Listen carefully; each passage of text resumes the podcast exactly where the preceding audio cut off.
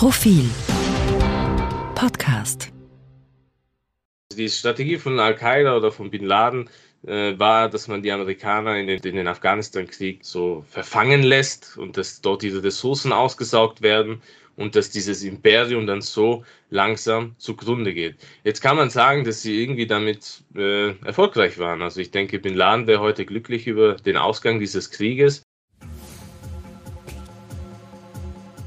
Hallo und herzlich willkommen beim Profil-Podcast. Ich spreche heute mit Emran Feroz, austroafghanischer Journalist und Buchautor, Afghanistan-Experte. Ich bin Siobhan Geetz vom Außenpolitik-Ressort des Profil. Emran, du hast gerade ein Buch geschrieben mit dem Titel Der längste Krieg, 20 Jahre War on Terror. Das Buch ist schon auf der Spiegel-Bestsellerliste. Ich gratuliere sehr herzlich. Es war, ähm, ist zum richtigen Zeitpunkt erschienen. Es erklärt die Hintergründe dieses sehr langen Kriegs. Aber du hast auch eine sehr persönliche Geschichte, die du verbindest mit dem 11. September. Wir hatten einen Schwerpunkt diese Woche über 9-11. Es ist 20 Jahre her. Die Terroranschläge sind 20 Jahre her. Wie erinnerst du dich an diesen Tag? Du warst ja damals erst neun Jahre alt, aber hast trotzdem noch sehr, sehr, sehr gute Erinnerungen daran. Richtig, ja, danke nochmal für die Gratulation. War tatsächlich auch nicht so geplant, dass das, äh, also es war geplant, dass das Buch zu dem Zeitpunkt erscheint, aber dass sich die Ereignisse so überschlagen werden, war dann doch äh, etwas überraschend. Äh, zu deiner Frage, der 11. September 2001, ich kann mich da noch wirklich sehr gut daran erinnern, wie ich an jenem Tag äh, so irgendwie um 12 Uhr irgendwas nach Hause gekommen bin von der Volksschule, also in Innsbruck in, im Stadtteil Hötting West. Äh, die Volksschule lag nur so sechs, sieben Minuten entfernt von der Wohnung.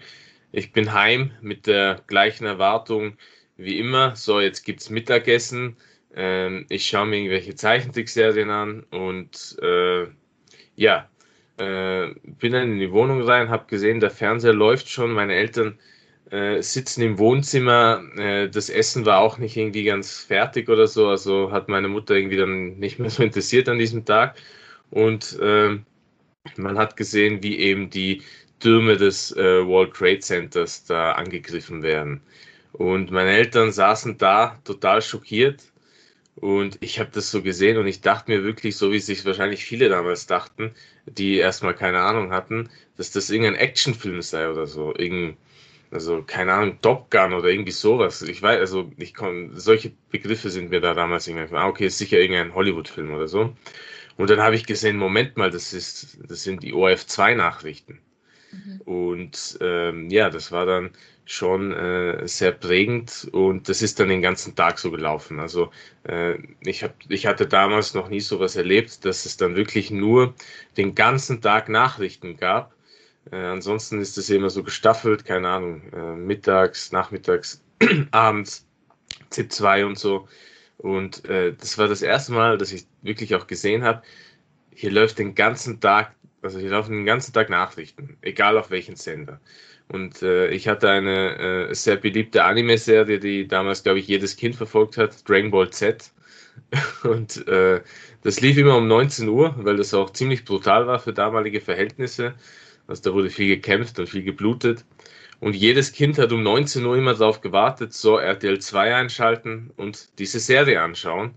Und an diesem Tag gab es das nicht. Sondersendung stand im Teletext. Und äh, das hat mich ziemlich fertig gemacht eigentlich damals. Deine Eltern ähm, haben das verfolgt, haben die Live-Schaltungen verfolgt, waren entsetzt. Hast du nachgefragt? Ähm, hast du das verstanden? Haben sie dir das erklärt? Kannst du dich daran erinnern? Also ich habe dann, als ich bemerkt habe, dass das kein Film ist, äh, natürlich auch verstanden, was da im Fernsehen gesagt wurde, dass das ein Angriff war. Äh, es fielen verschiedene Begriffe wie äh, also Al-Qaida und Osama bin Laden und äh, man sah irgendwelche Bilder aus Afghanistan, die aber aus der Zeit zuvor standen, also keine aktuellen Bilder waren das. Und diese Bilder kannte ich dann auch, weil ich natürlich irgendwie auch vor dem Fernseher aufgewachsen bin mit meinen Eltern, die oft die Nachrichten verfolgt haben und vor allem die Lage in ihrer Heimat oder in unserer Heimat da, damals nur so verfolgen konnten. Heute ist das ja anders. Und die haben mir dann schon erklärt, so ja, das ist Osama bin Laden, das ist ein also kein Afghaner, aber der ist irgendwie in Afghanistan. Und äh, so ein bisschen so in Nebensätzen habe ich immer so kleine Erklärungen bekommen, aber natürlich waren äh, die auch überfordert. Ja, na klar. Ich muss dazu sagen, deine Eltern sind beide aus Afghanistan. Du bist in Tirol geboren und aufgewachsen und zu dem Zeitpunkt der Anschläge kanntest du Afghanistan eigentlich gar nicht. Warst noch nie dort gewesen, ne? Bist, äh, warst einfach ein Tiroler Volksschulkind. Jetzt hast du bei, im Profil einen sehr persönlichen Text geschrieben, ähm, der, laut, der Titel lautet, wie der 11. September 2001 einen Afghanen aus mir machte. Was hat dieser Tag verändert und warum ging diese Veränderung so tief, dass du sagst, das hat einen Afghanen aus dir gemacht? Naja, man muss bedenken, also in Innsbruck äh, gab es zur damaligen Zeit viele Menschen aus Ex-Jugoslawien, viele Menschen aus der Türkei. Äh, das waren auch so Leute, mit denen ich hier und da zu tun hatte, in der Schule zum Teil. Aber ich war so immer der einzige Afghane auch davor. Also ich glaube wirklich sogar, dass mein Vater, der Ende der 70er nach Innsbruck gekommen ist, der erste Afghane in Innsbruck war. Oder mhm. auf jeden Fall einer der ersten, aber ich bin mir ziemlich sicher, dass, dass er der erste Afghane war, der in dieser Stadt aufgetaucht ist und da wirklich mhm. länger gelebt hat und studiert hat und so. Und das hat sich dann auch bei mir durchgezogen irgendwie, weil äh, viele Menschen konnten mit Afghanistan nichts anfangen. Und das betraf jetzt nicht nur so die Einheimischen, sondern halt auch äh, eben türkischstämmige Freunde oder bosnischstämmige Freunde, die dann halt so immer gesagt haben, so, okay, irgendwie, also die hatten ja trotzdem ihre Gruppen und konnten irgendwie mit äh, solchen, also äh, die wussten irgendwie, wo was ist und also nicht wo was ist, aber äh, sie konnten mit anderen Begriffen mehr anfangen als äh, mit den Afghanen. Und ähm, auch so Gemeinsamkeiten wie zum Beispiel äh, der muslimische Hintergrund oder muslimische Wurzeln, äh, die haben da auch nicht so eine große Rolle gespielt, weil oft, also für die, die Leute haben, also zum Beispiel, wenn ich im Hof mit meinen Eltern gesprochen habe, Afghanisch, Dari, Persisch, äh, dann haben das halt, dann war das für viele so komplett was anderes. Also auch die türkischen Freunde meinten so, hey, das klingt voll komisch, aber okay. Aber mh, hm, es gab so keine negative Konnotation. Es war irgendwie etwas Fremdes und Mystisches, natürlich auch für die Einheimischen. Und äh, irgendwie Afghanistan, also so noch, das klang dann nochmal irgendwie so äh, aus irgendeinem, äh, wie heißt der, Karl-May-Roman oder so. Und äh, ja, und dann mit dem 11. September äh, kannte auf einmal jeder Afghanistan, Afghanistan, Afghanistan. Also man kannte es nicht wirklich, aber man kannte diesen Begriff und dieses Land und so mehr und hat das mit gewissen Dingen assoziiert. Und das hat sich dann natürlich sehr stark abgefärbt in meinem Alltag. Wie war das für dich in der Schule? Du beschreibst ja in dem Text, ähm, du hast dich ja nicht wirklich als Afghanin gesehen, aber durch die das Gespräch über Afghanistan wurdest du zum Afghanen. Und das finde ich ja wahnsinnig spannend.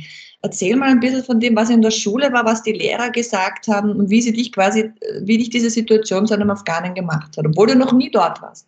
Richtig. Ich bin in Innsbruck aufgewachsen und war äh, bis zum damaligen Zeitpunkt nicht dort. Hatte auch, wie schon erwähnt, in Innsbruck gab es keine afghanische Diaspora, deshalb hatte ich nicht mit anderen Afghanen zu tun. Unsere Verwandten haben alle weit weg gewohnt und ja. Und äh, ich weiß noch, am 12. September bin ich hin in die Schule und äh, irgendwie war schon die ganze Stimmung anders und ein paar Freunde sind gleich her und so, ja, hast gesehen, was passiert ist und so. Und ich so, ja. Und, äh, und dann hat eher so der Unterricht begonnen, aber der hat nicht so begonnen wie sonst, sondern irgendwie dachte die Lehrerin, sie müsse da jetzt irgendwie dieses Thema ansprechen. Also ich war damals neun Jahre alt und also so wie die meisten in meiner Klasse. Und äh, sie hat das dann halt so gemacht, dass sie gesagt hat, da haben Anschläge stattgefunden.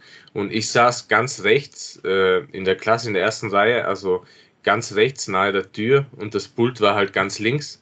Und dann hat sie sich so zu mir gewendet und meinte so, ja Emran, ihr seid doch, ihr seid doch aus Afghanistan. Weißt du, wieso die das gemacht haben? Und ich hatte dann so ein komisches Bauchgefühl und dachte mir so, okay, jetzt muss ich das erklären. Ich muss das irgendwie, ich, ich habe ich also habe irgendwie mit dem mehr zu tun als die anderen Leute hier. Ich muss das irgendwie erklären. Und äh, dann habe ich halt irgendwie rausgestottert, dass, äh, weil sie hat äh, dann auch irgendwie Osama bin Laden und so erwähnt. Und ich habe dann gesagt, ja, okay, Osama bin Laden, soweit ich weiß, ist das kein Afghane. Das war so das Einzige, was ich rausgebracht habe. Und ich habe auch gemerkt, dass sie dann irgendwie sich, also sie war dann auch nicht so ganz anwesend und hat sich dann wieder abgewendet, während ich geredet habe. Aber sie hat trotzdem diese Frage gestellt. Und äh, danach halt, also seitdem, also in den darauf folgenden Tagen, äh, wurde ich dann halt echt so zum Afghanen. Dann konnte jeder irgendwas mit mir anfangen.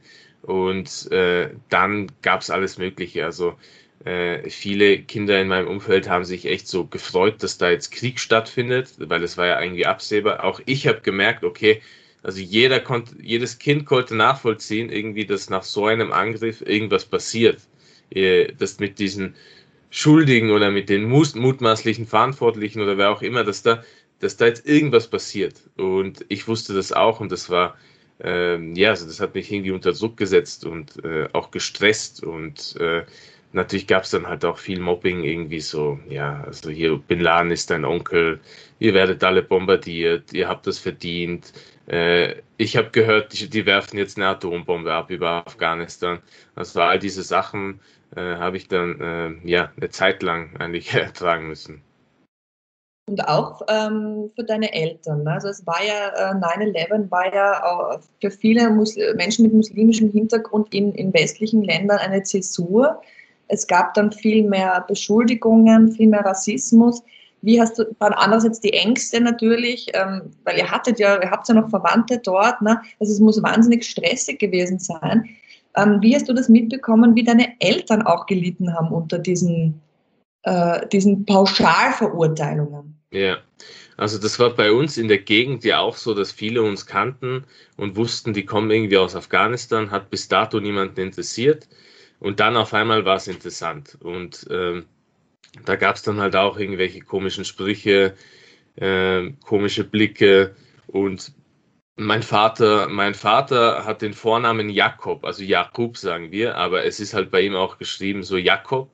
Und äh, das ist, das klingt ja sehr vertraut, Jakob. Und äh, also er hatte da eine komplett andere Erfahrung jetzt auch zum Beispiel als ich, weil das macht dann zum Beispiel mein kleiner Bruder heißt Elias. Und äh, so vertraute Namen machen einen großen Unterschied aus.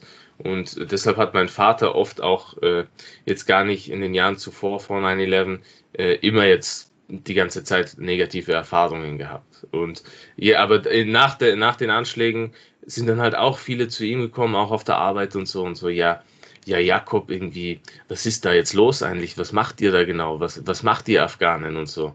Und äh, der hat das dann immer versucht, ein bisschen ausführlicher zu äh, erklären, weil er eben damals, als er in Innsbruck äh, angekommen ist, hat er dort äh, Politikwissenschaft studiert und hat sich viel mit diesen Dingen auch auseinandergesetzt, äh, schon zuvor, äh, also privat.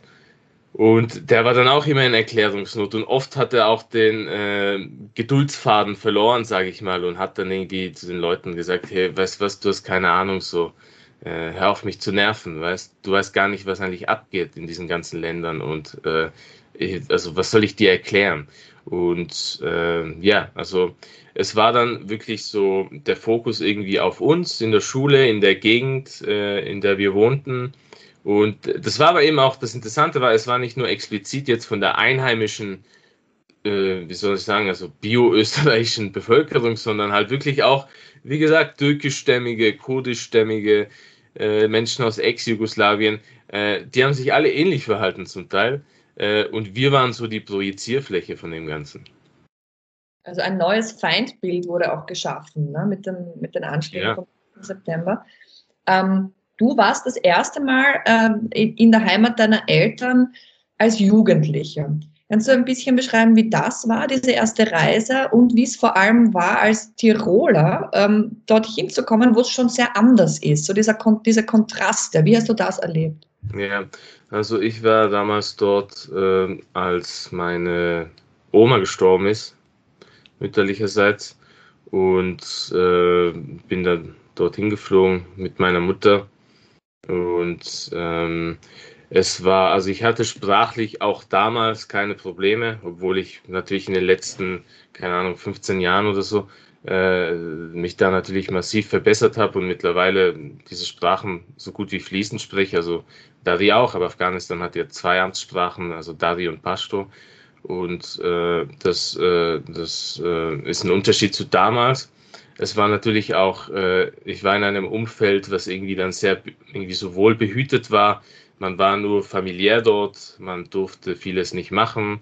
Man hat natürlich auch vieles nicht gemacht, äh, weil man zu jung war und sich nicht getraut hat. Also irgendwie einfach normal rausgehen und irgendwas machen und so, äh, irgendwelche Erledigungen machen. Äh, das war halt äh, oft auch nicht drinnen.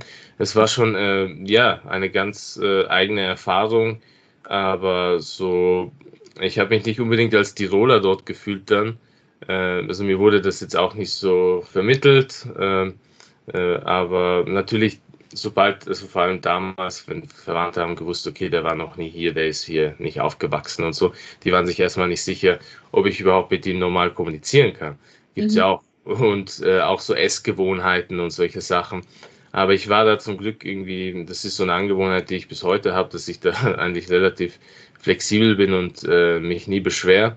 Deshalb war das jetzt nicht kompliziert, aber ja, es war natürlich schon äh, eine eigene Erfahrung, vor allem wenn man bedenkt, dass äh, zum Beispiel das Kabul, was ich aus den Geschichten meiner Eltern kannte, aus den Geschichten meines Vaters kannte oder meines Onkels, also die sind alle nach Österreich, äh, bevor äh, oder halt nach Europa oder in die USA, bevor, äh, bevor es überhaupt in Afghanistan Krieg gab also in den 70ern und so.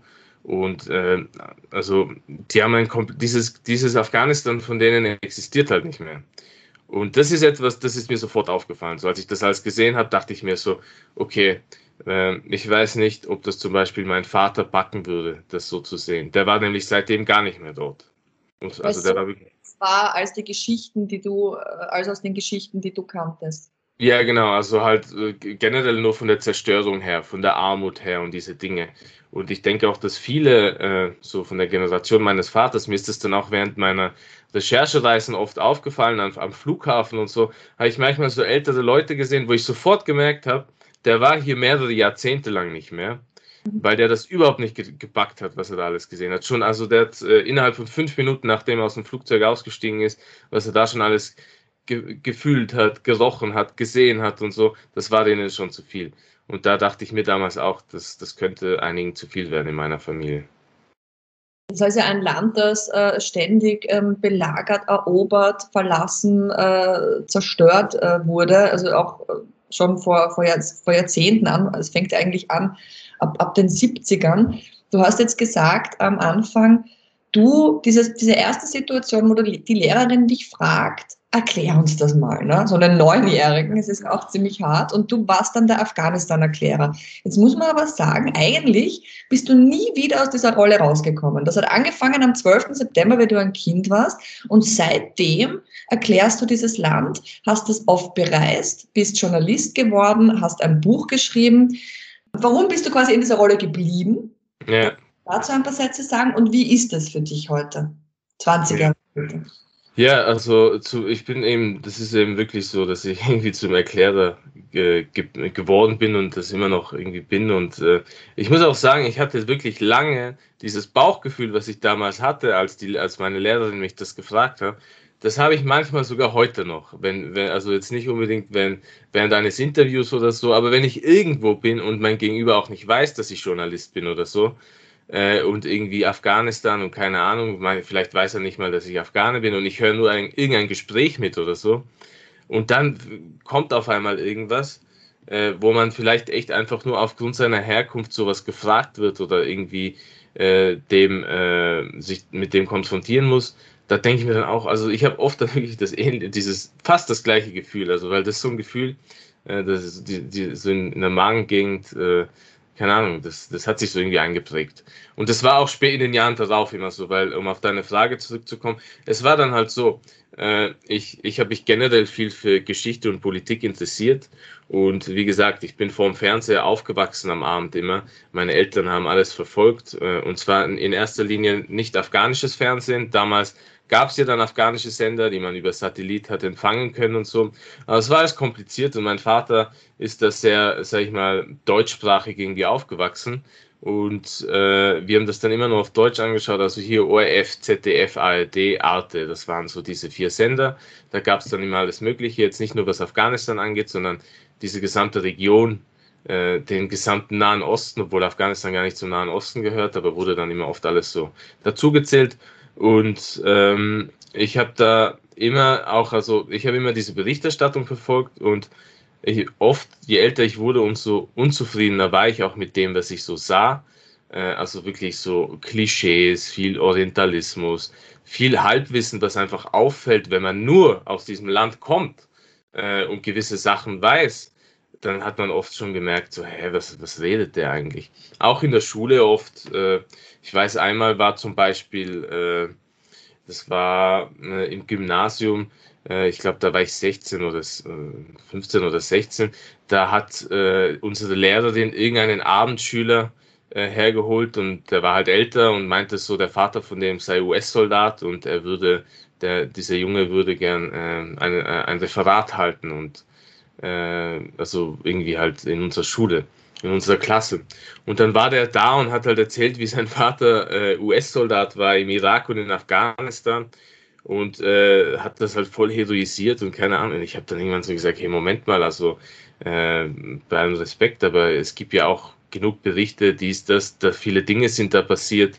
Da lief ja der Krieg schon fast zehn Jahre lang und äh, hier Kriegsverbrechen, dies, das. Also man kann ja nicht alles so irgendwie so darstellen, als ob das voll die super Demokratiesoldaten waren und dein Vater war jetzt halt dort und irgendwie. Und dann hat sich da ein Disput entwickelt und dann wollte der mit mir nicht diskutieren. Und äh, also ich war immer interessiert an dem Ganzen und meinem Umfeld ist auch immer aufgewachsen, äh, meinem Umfeld ist auch immer aufgefallen, dass, dass ich das irgendwie kann, also dass ich erklären kann, debattieren kann und so und schreiben kann. Das mit dem Schreiben hat sich dann äh, spätestens entwickelt, als ich, ähm, ich glaube, da war ich 17, äh, da hat also ich bin einmal sitzen geblieben im Burg, äh, im, im, Gymnasium und ich hatte erst einen Deutschlehrer, der sehr streng war und der äh, ja niemanden ein Eins ergeben hat und so und er wusste, also der, ich, ich, ich war einer seiner besseren Schüler, aber er hat niemanden so gelobt und motiviert. Niemand hat ein Einser bei dem. Und dann, äh, als ich sitzen geblieben bin, war ich bei einer Lehrerin, die komplett anders war. Und äh, bei der hatte ich dann nur Einser und irgendwann hat sie gesagt, ja, du kannst toll schreiben und argumentieren, du musst da was draus machen und so. Und äh, ja, dann ja, habe ich halt studiert und, und so weiter und so fort. Und so hat sich das dann entwickelt. Du bist dabei geblieben beim Schreiben. genau. Ja. Ich trotzdem, also ich würde dich was jetzt trotzdem, ich würde dich jetzt bitten, in der Rolle des Erklärers zu bleiben. Kommen wir am Ende jetzt bei der letzten Frage zurück auf die aktuellen Geschehnisse. Also die US, äh, die USA und ihre Alliierten sind endgültig abgezogen. Es gab noch einen hehren Terroranschlag in Kabul am Flughafen mit vielen, vielen Toten. Ähm, bekannt hat sich der IS-Ableger in Afghanistan, also Islamischer Staat K, ISIS-K nennen sich die, jetzt kämpfen die, oder das heißt, sie kämpfen, die Taliban bekämpfen ISIS-K, die sind überhaupt, sich überhaupt nicht einig. Kannst du erklären, viele Leute fragen sich jetzt, warum bekämpfen sich jetzt die Islamisten untereinander? Was sind denn die Unterschiede, die wichtigsten zwischen den Taliban und dem Islamischen Staat in Afghanistan? Genau, also ISK äh, heißt Islamischer Staat in der Provinz Khorasan. Äh, Khorasan äh, ist der historische Name der Region, in der Afghanistan heute liegt. Und äh, eben wird auch in vielen so islamischen Schriften und so, so genannt äh, und auch vielen historischen Schriften seit Jahrhunderten. Und äh, die Sache mit dem IS und den Taliban äh, ist halt naja, ein bisschen komplexer, als viele vielleicht denken. Der IS ist in Afghanistan aufgetaucht, äh, nachdem es äh, diese IS-Geschichte in Irak und Syrien gab. Es war aber wohl eine eher unabhängige Zelle. Also es ist jetzt nicht so, dass Iraker und Syrer oder so dahin sind, sondern dass das Dynamiken in Afghanistan oder im afghanisch-pakistanischen Grenzgebiet auch gegeben, weil die, die Taliban äh, gibt es auch in Pakistan, die pakistanischen Taliban, und da gibt es dann Verflechtungen. Und äh, einige hatten sich dann von diesen Gruppierungen gelöst und haben sich da formiert und dem IS die Treue geschworen, dem IS in Irak und Syrien, also dem Abu Bakr al-Baghdadi, der damals der IS-Kalif war. Und das war dann. Taliban, denen die Taliban selbst nicht radikal genug sind. Kann man das so äh, etwas vereinfacht zugespitzt formulieren? Genau, man kann das so sagen. Äh, es gab aber auch einen ideologischen Drift. Da gab es zum Beispiel einen Taliban-Kommandanten, der war in Guantanamo und äh, wurde dort äh, zum Salafisten, weil da waren halt auch viele andere, die äh, sich zu dieser äh, Strömung des Islams bekannten und der wurde zum Salafisten. Der Salafismus hat in Afghanistan äh, ist eher ist eine Minderheit dort. Also die Mehrheit Afghanistans ist äh, eigentlich gehört dieser traditionellen Rechtsschule an, also dem Hanafismus, was dem Sunnitentum untergeordnet wird. Und das betrifft auch die Taliban. Und äh, dieser, dieser Kommandant da, der ist dann freigelassen worden. der Salafismus, Entschuldigung, ganz kurz, das müssen wir auch erklären. Salafismus ist eine besonders strenge ähm, Auslegung des Islam, die sich sehr wortwörtlich an den Koran hält. Kann man das so sagen? Ja, richtig. Wobei eben natürlich, es gibt auch genug Salafisten, die äh, total friedlich sind. Äh, mhm. aber äh, vor allem diese sehr extremen dschihadistischen Akteure wie der IS werden diesem äh, dschihadistischen Salafismus untergeordnet. Und äh, dieser Typ ist zurückgekehrt, äh, radikalisiert aus Guantanamo. Und äh, die Taliban, die haben das gemerkt, die, haben, die wollten den irgendwie kontrollieren, die haben gemerkt, der ist nicht mehr so in, auf einer Linie mit denen. Und äh, das hat dann nicht so funktioniert und er hat sich gelöst und äh, hat dann da eben viel gemacht, wurde dann auch äh, getötet durch einen Luftangriff der Amerikaner, wo manche sogar gemutmaßt haben, dass die Taliban vielleicht indirekt da mitgearbeitet haben. Das ist schon einige Jahre her. Und äh, eben diese ideologischen Unterschiede zwischen den Taliban, die sich wirklich also als äh, islamistisch-militante Gruppierung tatsächlich hauptsächlich auf Afghanistan fokussieren und deshalb von einigen Beobachtern auch als nationalistisch betrachtet werden, äh, und dem IS, der eine globalistisch äh, Agenda hat und diese Grenzen halt nicht sieht. Äh, diese Gräben haben sich dann geöffnet und äh, dann gab es gleichzeitig auch einen ähnlichen Herrschaftsanspruch natürlich. Und äh, da kam es dann schnell eigentlich zum Krieg zwischen diesen zwei Gruppierungen.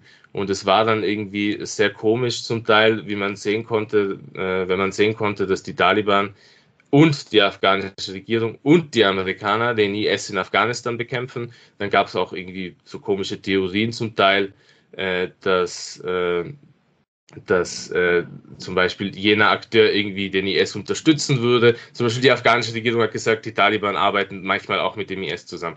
Die Taliban haben gesagt, ha, wir haben Leute verhaftet, die für die Regierung tätig waren, die waren beim IS. Da hat es mhm. dann alles Mögliche so gegeben und vieles auch unbestätigt.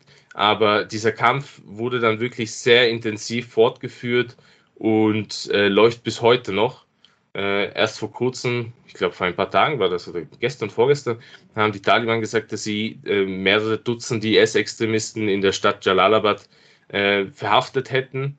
Und äh, ja, also äh, wie das jetzt weiterlaufen wird, wird sich zeigen. Aber es gab schon vor einem Jahr eine sehr interessante Entwicklung, die vielleicht die Zukunft prägen wird, und zwar in der nordostafghanischen Provinz Konar. Dort äh, wurde der IS, also ein, ein kleines Gebiet wurde dort vom IS kontrolliert. Die Taliban haben den IS am Boden bekämpft und die Amerikaner haben Luftangriffe gestartet gegen den IS. Da haben dann einige Beobachter gesagt, aha, hier sieht man ja eigentlich schon die neue Antiterroreinheit der Amerikaner, und zwar die Taliban.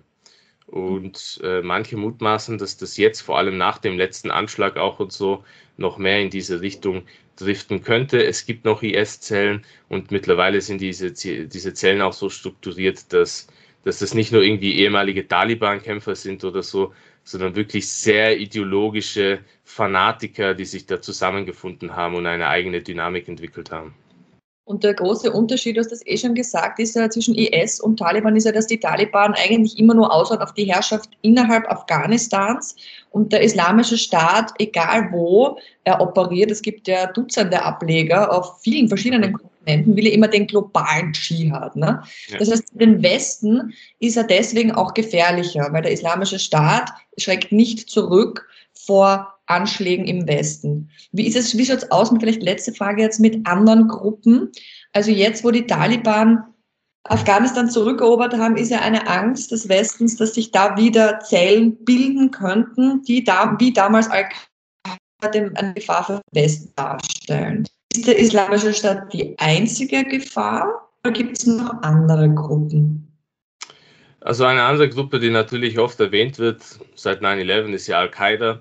Und äh, bei Al-Qaida war es in den letzten 20 Jahren so, dass sie eigentlich auf dem Schlachtfeld äh, keine dominante Rolle gespielt haben und äh, sich aber gleichzeitig, also die Strategie von Al-Qaida oder von Bin Laden äh, war, dass man die Amerikaner in den US, äh, also in den Afghanistan-Krieg, äh, ja, so verfangen lässt und dass dort diese Ressourcen ausgesaugt werden und dass dieses Imperium dann so langsam zugrunde geht. Jetzt kann man sagen, dass sie irgendwie damit äh, erfolgreich waren. Also ich denke, Bin Laden wäre heute glücklich über den Ausgang dieses Krieges.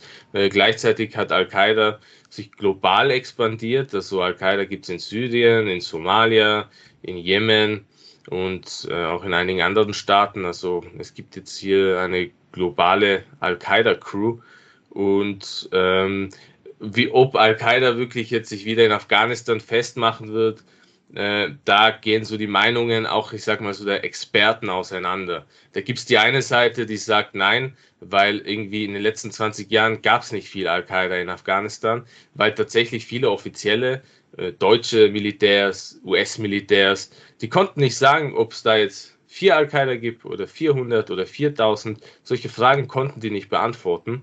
Und äh, deshalb sagt da die eine Seite eher, ja, also die haben da keine Rolle gespielt und die Taliban haben Interesse an einer internationalen Anerkennung und so und da würden sie sich wieder selber ins Bein schießen. Dann sagt die andere Seite, naja, äh, es ist nicht klar, ob es äh, wirklich äh, da niemanden gab in den letzten Jahren oder ob sie sich nur erfolgreich verstecken konnten. Und ähm, äh, jetzt nach dem Sieg der Taliban kann es sein, dass viele von denen da wieder einen Aufwind erleben. Dass sie sich freuen, egal wo sie sind, äh, also militant-islamistische Akteure auf der ganzen Welt, nicht nur Al-Qaida, sondern jetzt auch Hisbollah oder also auch äh, schiitische Extremisten und so weiter, äh, die Hamas und so. Äh, also die, also jeder hat eigentlich äh, viele, auch also in der arabischen Welt viele, die überhaupt nichts von über Afghanistan wissen und so äh, und auch die Taliban nicht kennen. Das ist vielleicht auch der Knackpunkt. Sie kennen sie nicht, sie wissen vielleicht gar nicht, dass sie diese nationalistische Agenda auch haben. Aber viele von denen haben sich schon sehr gefreut über das, was passiert ist und äh, über, über, über den Sieg der Taliban. Und äh, ich persönlich bin eher auf der Seite der erstgenannten Experten. Ich denke, äh, dass, dass, dass äh, Al-Qaida sich da jetzt nicht so festmachen wird und dass das jetzt auch nicht im Interesse der Taliban liegt, aber kann natürlich sein, dass auch ich hier falsch liege. Das ist auch sehr komplex und es spielen sehr viele Faktoren mit rein. Emran, vielen Dank für das Gespräch. Möchte nochmal jetzt am Ende das Buch ähm, den, den Hörerinnen und Hörern dein Buch ans Herz legen. Der längste Krieg ist eh soeben erschienen und auch das aktuelle Profil mit einem riesen Schwerpunkt zu 20 Jahren 9-11 haben wir verloren. Und was sind die Folgen? Das sind die Fragen, die wir aufwerfen. Das ist ein Schwerpunkt, der zieht sich durch alle Ressorts mit sehr interessanten Texten. Vielen Dank fürs Zuhören und bis zum nächsten Mal und danke Emran für das Gespräch. Danke dir.